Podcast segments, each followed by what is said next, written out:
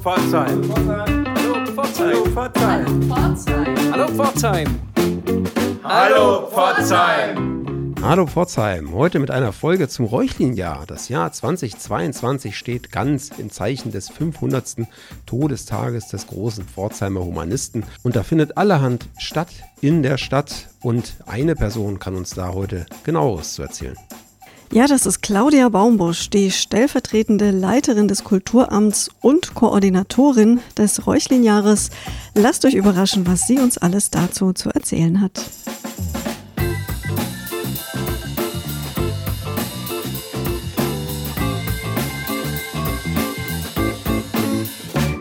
Ja, Räuchlin ist unser Thema heute, insbesondere das laufende Räuchlin-Jahr. Und wir haben uns dazu eine kompetente Gesprächspartnerin eingeladen. Claudia Baumbusch, stellvertretende Leiterin des Kulturamtes und Projektkoordinatorin des Räuchlin-Jahres. Guten Morgen, Claudia. Einen schönen guten Morgen und herzlichen Dank für die Einladung. Ja, wir würden das Gespräch äh, gerne starten, vielleicht mit einer Zahl. Hast du ein Gefühl dafür, wie viele Veranstaltungen das Programm des Räuchlinjahres zählt? Im gedruckten Programm, das wir mittlerweile weit hinter uns gelassen haben, hatten wir rund 150 Veranstaltungen und Projekte gelistet. Mittlerweile durch den Flow, der im Lauf des Räuchlinjahres entstanden ist, zählen wir bereits über 200.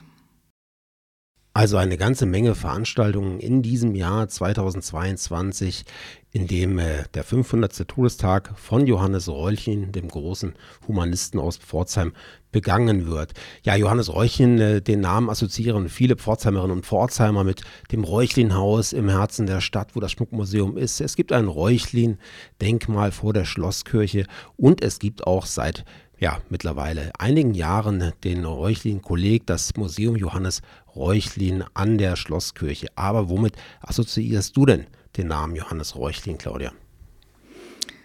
Also Johannes Reuchlin ist für mich tatsächlich ähm, eine der Strahlgestalten dieser Stadt mit einer ganz wichtigen Botschaft, die er in sehr schöne Worte gefasst hat erkundet das Fremde, zerstört es nicht. Ein Mann, der an der Wende vom Mittelalter zur Neuzeit gelebt hat und damit in einer unglaublichen Umbruchzeit, geboren in Pforzheim. Nur die ersten 15 Jahre seines Lebens hat er tatsächlich hier verbracht, ehe er einen sehr erfolgreichen Ausbildungsweg und Werdegang als Rechtsgelehrter, Sprachwissenschaftler, Diplomat gestartet hat und dabei in ganz besonderer Weise einen Wertekanon vertreten hat, der bis heute immer noch gültig ist und gerade auch in der aktuellen Situation nicht nur unserer Stadtgesellschaft, sondern ganz global eine hohe Aktualität verzeichnet. Welche Werte sind aus deiner Sicht bis heute noch aktuell oder besonders wichtig? Das ist mit Sicherheit der Wert der, der Toleranz, dieser Begriff Toleranz, den wir gerne übersetzen mit Erdulden, der tatsächlich aber auch so dieses Aushalten beschreibt, das Aushalten können von Andersartigkeit, von anderem, von dem, was uns zunächst einmal fremd erscheint und das, was sich bei Reuchlin sehr damit verbindet, das ist die ganze Auseinandersetzung mit dem Judentum, mit dem jüdischen Schriftgut, um das er sich in ganz besonderer Weise verdient gemacht hat, um dessen Erhalt, um dessen Rettung, um dessen Bewahrung und Weitertradierung in einer Zeit, in der nicht nur das Heilige Römische Reich deutscher Nation, sondern in ganz Europa eine verheerende Judenverfolgung herrschte mit sehr, sehr vielen Progromen. Und umso bemerkenswerter ist es, dass er in dieser Zeit, in der die katholische Kirche, aber auch ähm, das äh, Kaiserreich äh, viel dazu getan haben, dass äh, die Juden hier vertrieben wurden und viele auch ermordet worden sind, dass er sich eingesetzt hat für den Erhalt dieser Kultur. Also das ist schon außerordentlich bemerkenswert. Das ist auch mutig. Also das zeugt auch nicht nur von einem Aushalten, sondern auch von einem Stehenbleiben im Sinne von Aufrechtsein, im Sinne von Haltung zeigen. Also er hat den Halt letztlich in der Auseinandersetzung mit vielen kulturellen Disziplinen gefunden und das hat dazu geführt, dass er eine klare Haltung gehabt hat. Also niemand darf von seinem Glauben, von seiner Kultur unter Zwang oder durch Ausübung von Gewalt abgebracht werden, abgehalten werden. Das entspricht nicht seinem seinem Verständnis von Recht und Gesetz. Und da hat er wirklich viel Expertise gehabt. Er war promovierter Rechtswissenschaftler und zwar sowohl im weltlichen als auch im kirchlichen Recht. Und im Verbund mit seinen ungeheuren Sprachfähigkeiten, seinem Sprachtalent, er galt als das dreisprachige Wunder. Tatsächlich hat er sechs Sprachen gesprochen, hat das natürlich auch dazu geführt, dass er ein gesuchter und gefragter Begleiter für Herrscher und Potentaten war, die in bestimmten diplomatischen äh, Prozessen einfach und Aushandlungsprozessen einfach seine Expertise abgerufen haben. Aber wenn ich mir die Frage erlauben darf, wie, wie kritisch darf man denn auch sein Wirken, seinen Einfluss auf die Gesellschaft in Frage stellen, wenn man feststellt, dass tatsächlich äh, der Antisemitismus mit seinem Wirken kein Ende gefunden hat, sondern tatsächlich gerade erst vor 70, 80 Jahren auf deutschem Boden das schlimmste Verbrechen gegen äh, Juden äh, begangen wurde. Wie, wie groß war sein Einfluss und wie nachhaltig war sein Einfluss tatsächlich? Schwer zu sagen. Also tatsächlich ist es so, dass er einer der wenigen war, der seine Stimme erhoben hat für die jüdische Kultur und damit eben auch äh, für die jüdischen Mitbürgerinnen und Mitbürger. Also ich denke, auch wenn es in den darauffolgenden Jahrhunderten und insbesondere im 20. dieses schreckliche Verbrechen gab, dann ist das kein Grund, sein Wirken in Frage zu stellen. Er war einer, die anderen, es, es, haben, es, es waren nicht genug, ja, die in dieser Art und Weise ihre Stimme erhoben haben. In jedem Fall aber herrscht heute eine ganz andere Sensibilität im Umgang mit Antisemitismus. Er hat einfach in dieser Frage, wie, ähm, wie verhalten wir uns gegenüber von äh, Minderheiten, die der Verfolgung ausgesetzt sind, da hat er einfach ein ganz, eine, eine ganz klare Haltung dazu entwickelt. Und insoweit hat er möglicherweise eine gewisse ähm, Vorreiterrolle. Spannend ist ja auch, dass die Räuchlin-Rezeption über die Jahrhunderte hinweg und bis ins, also ins 20. Jahrhundert hinein auch ganz stark von den jüdischen äh, Gelehrten und Gemeinden mitgetragen wurde. Gleichwohl muss man sagen, auch wenn es heute ähm, viel, viel mehr äh, Menschen gibt, die wirklich sensibilisiert sind für dieses Thema Antisemitismus und da auch Haltung zeigen und Reaktion zeigen und sich dagegen positionieren, es ist immer noch ein Thema, das da ist. Leider. Ja, Reuchlin-Rezeption, Reuchlin-Wahrnehmung. Er wird ja in Pforzheim oft der bekannteste Sohn der Stadt genannt. Also Pforzheim ist ja zu Recht auch stolz auf ihn. Wie war das denn umgekehrt? War er seiner Heimatstadt verbunden? Du hast ja erwähnt, er hat nur 15 Jahre hier wirklich gelebt. Also wir können das tatsächlich äh, indirekt festmachen. Also wir wissen, dass er mit 15 Jahren die Stadt verlassen hat.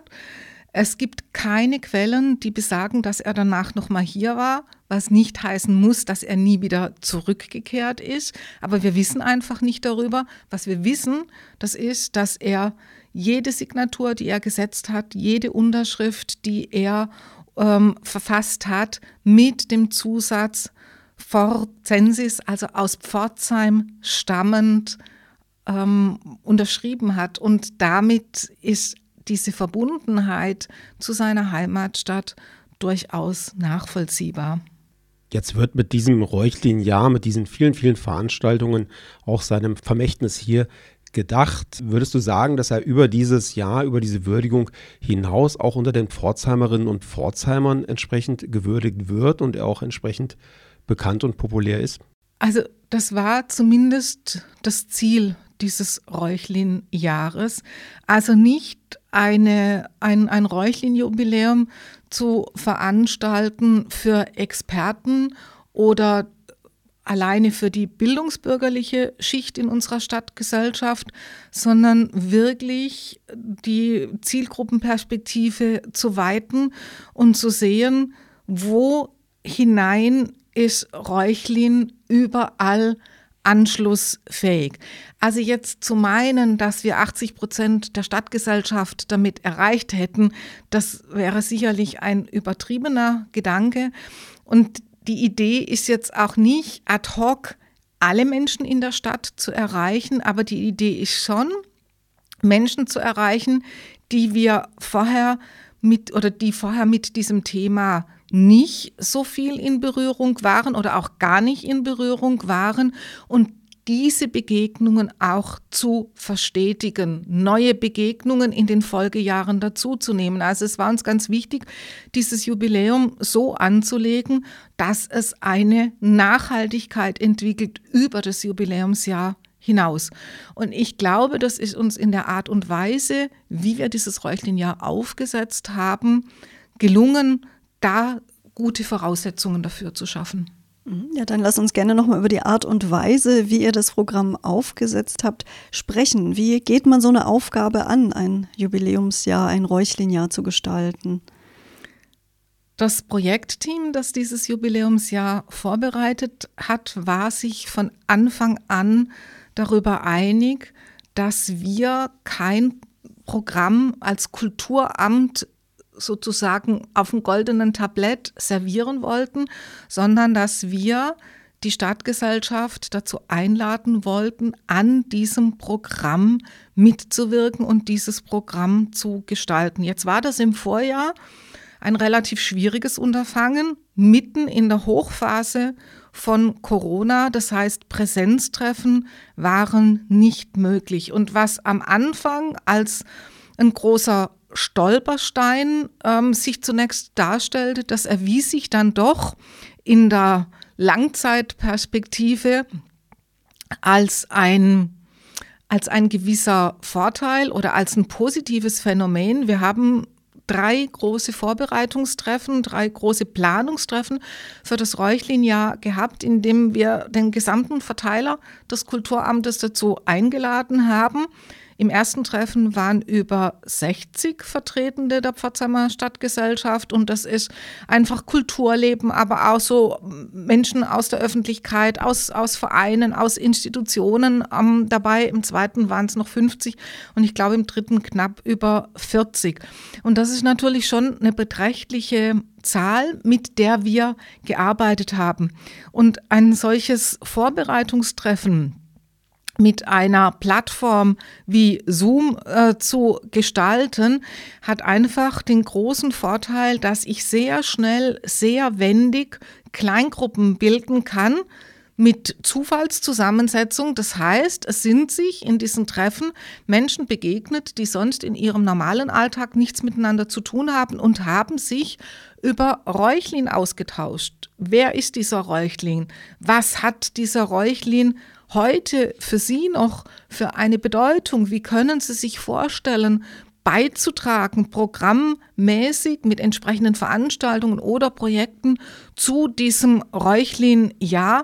Und das konnten wir innerhalb dieser drei Planungstreffen, die im Zeitraum von vier Monaten stattgefunden haben. Das konnte man sehr kompakt machen. Also keines dieser Treffen hat mehr als zwei Stunden, 90 Minuten bis zwei Stunden gedauert. Und man stelle sich vor, man hat 60 Personen in einem Raum, versucht das Ganze in Kleingruppen äh, zu unterteilen. Ähm, das ist schon von der Geräuschkulisse her wahnsinnig schwierig. Dann geht es darum, die Ergebnisse zu sammeln auf äh, aufgestellten Flipcharts und ähnlichem. Das ist alles, das braucht viel, viel Zeit. Und da habe ich einfach über die Online-Medien ganz andere Möglichkeiten, sehr schnell die Ergebnisse zusammenzutragen und äh, dann auch wieder zur Verfügung zu haben für die Teilnehmenden in der, in der Nachbetrachtung, in der Reflexion und dann darauf im nächsten Treffen wieder einzugehen und daran anknüpfend weiterzuarbeiten. Und damit haben wir tatsächlich nach drei solchen Planungstreffen ein Grundgerüst an Veranstaltungen gehabt und daraus haben sich dann am Ende diese 90 Veranstaltungen und Projekte, die wir im gedruckten Programm drin haben, entwickelt und für uns wirklich ganz wundervoll. Wir haben von Anfang an gesagt, wir werden neben das gedruckte Programm ein digitales äh, auflegen, also auf der Webseite Räuchlinjahr 2022.de. Und da haben wir einfach die Möglichkeit, weitere Programmvorschläge, Projektvorschläge, die nachzügeln, mit aufzunehmen. Und wir sind im Moment permanent am Aktualisieren.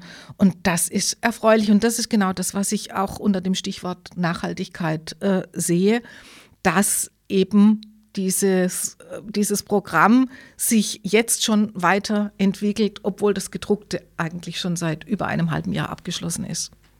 Schön. Also habt ihr aus der Not eine Tugend gemacht, habt das äh, Projekt großartig geplant, habt aber dennoch mit den äh, ja, Erschwernissen durch die Pandemie zu kämpfen. Die ersten Veranstaltungen zu Beginn des Jahres wurden ja auch äh, verschoben bzw. abgesagt, weil man eben unter den Bedingungen sich noch nicht treffen konnte. Aber jetzt ist Sommer, die Temperaturen sind hoch, teilweise höher, als uns das gut tut. Und ihr seid guter Dinge, dass es jetzt also so richtig losgeht. Möchtest du so ein paar Veranstaltungen mal hervorheben?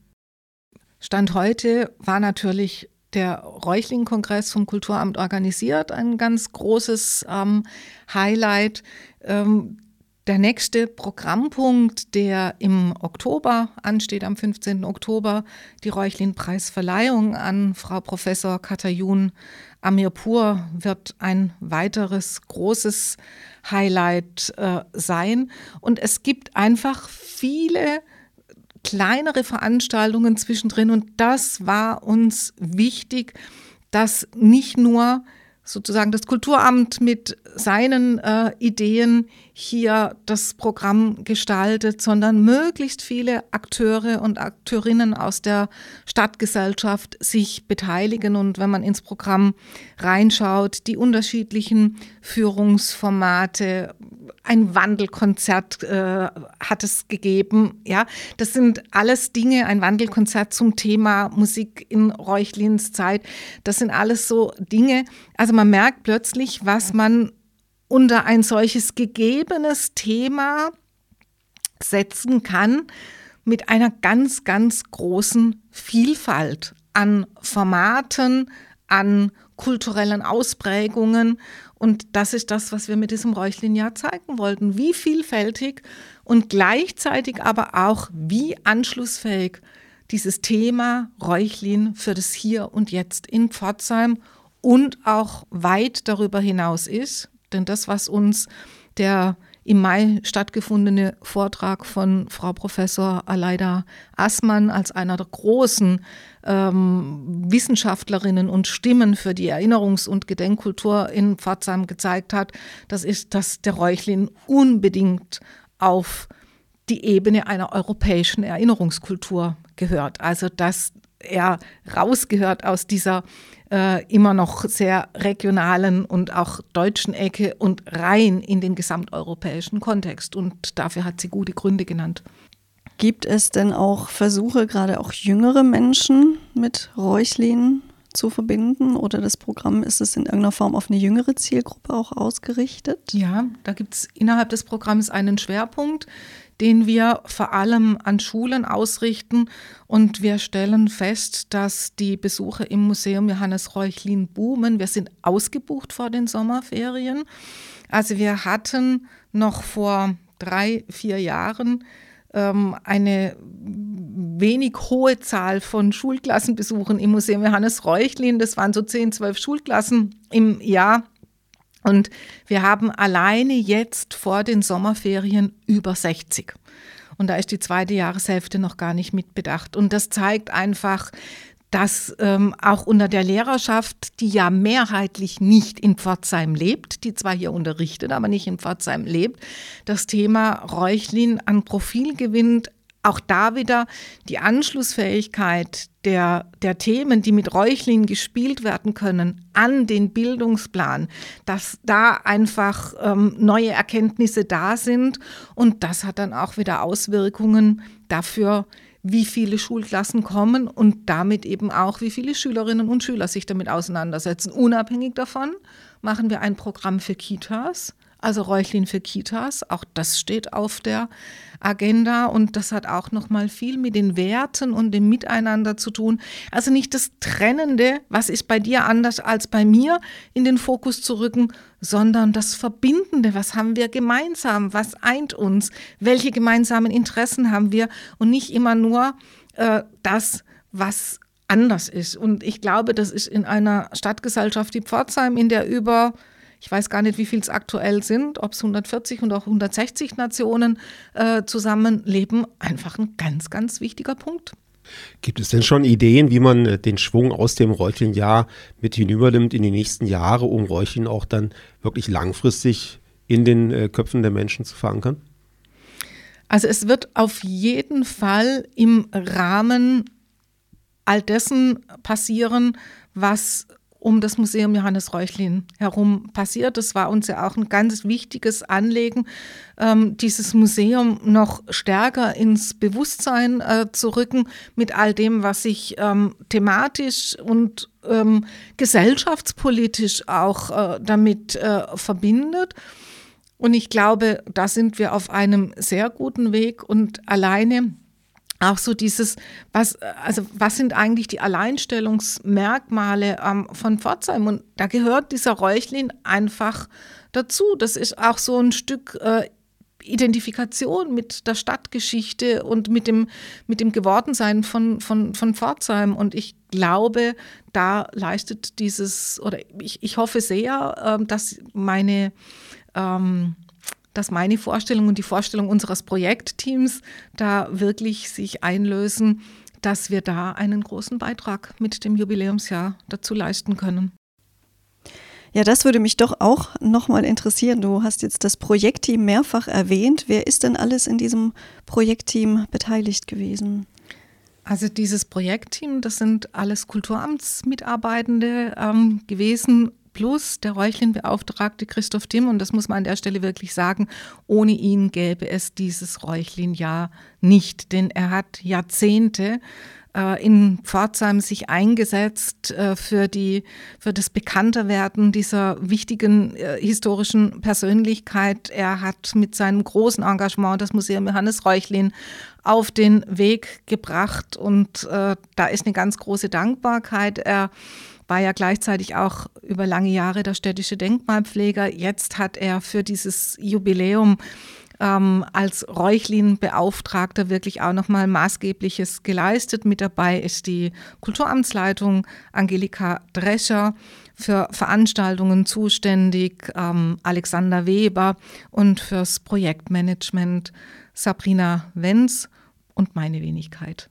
Und es sei an dieser Stelle nochmal gesagt, ich möchte dieses Projektteam nicht jetzt über alles stellen, dass dieses Jubiläum in dieser Form gefeiert werden kann, verdankt sich den unglaublich vielseitigen Beiträgen einer großen Zahl von Akteuren und Akteurinnen aus der Stadtgesellschaft, die das Besondere und das Einzigartige dieses Jubiläums, dass es wirklich ein partizipatives ist, das ist ihre Mitwirkung und das ist ihre Teilhabe, über die wir unglaublich glücklich und erfreut sind.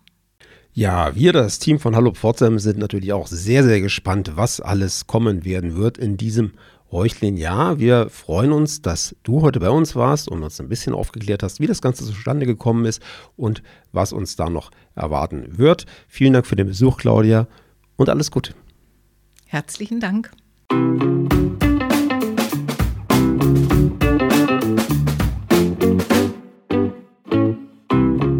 Ja, Sebastian, umso mehr freut es mich, dass auch wir einen kleinen Beitrag zu diesem Räuchlin-Jahr leisten. Wir haben nämlich ein Schülerteam dabei unterstützt, des Räuchlin-Gymnasiums sich auf die Spuren Räuchlins zu begeben. Willst du mehr dazu sagen, Sebastian? Ja, ganz gerne. Das sind die Lisa Bayer, der Martin Schelesi und die Taban Scheni und die haben einen besonderen Kurs, der nennt sich Theoprax Seminarkurs und da haben sie sich auf die Spuren Reuchlins begeben und sich in der Stadt umgehört und umgesehen, wo Reuchlin denn heute noch seine Spuren hinterlassen hat im Umgang der Menschen miteinander. Wir haben die drei dabei ein bisschen unterstützt, haben ein kleines Video mit ihnen zusammengetreten. Das wird am Donnerstag um 18 Uhr im kommunalen Kino gezeigt. Eventuell gibt es da noch ein paar Restkarten. Wenn ihr euch dafür interessiert, schaut doch mal nach. Wir wünschen euch eine tolle Woche. Seid auch nächste Woche wieder mit dabei. Tschüss, sagen Anna und Sebastian.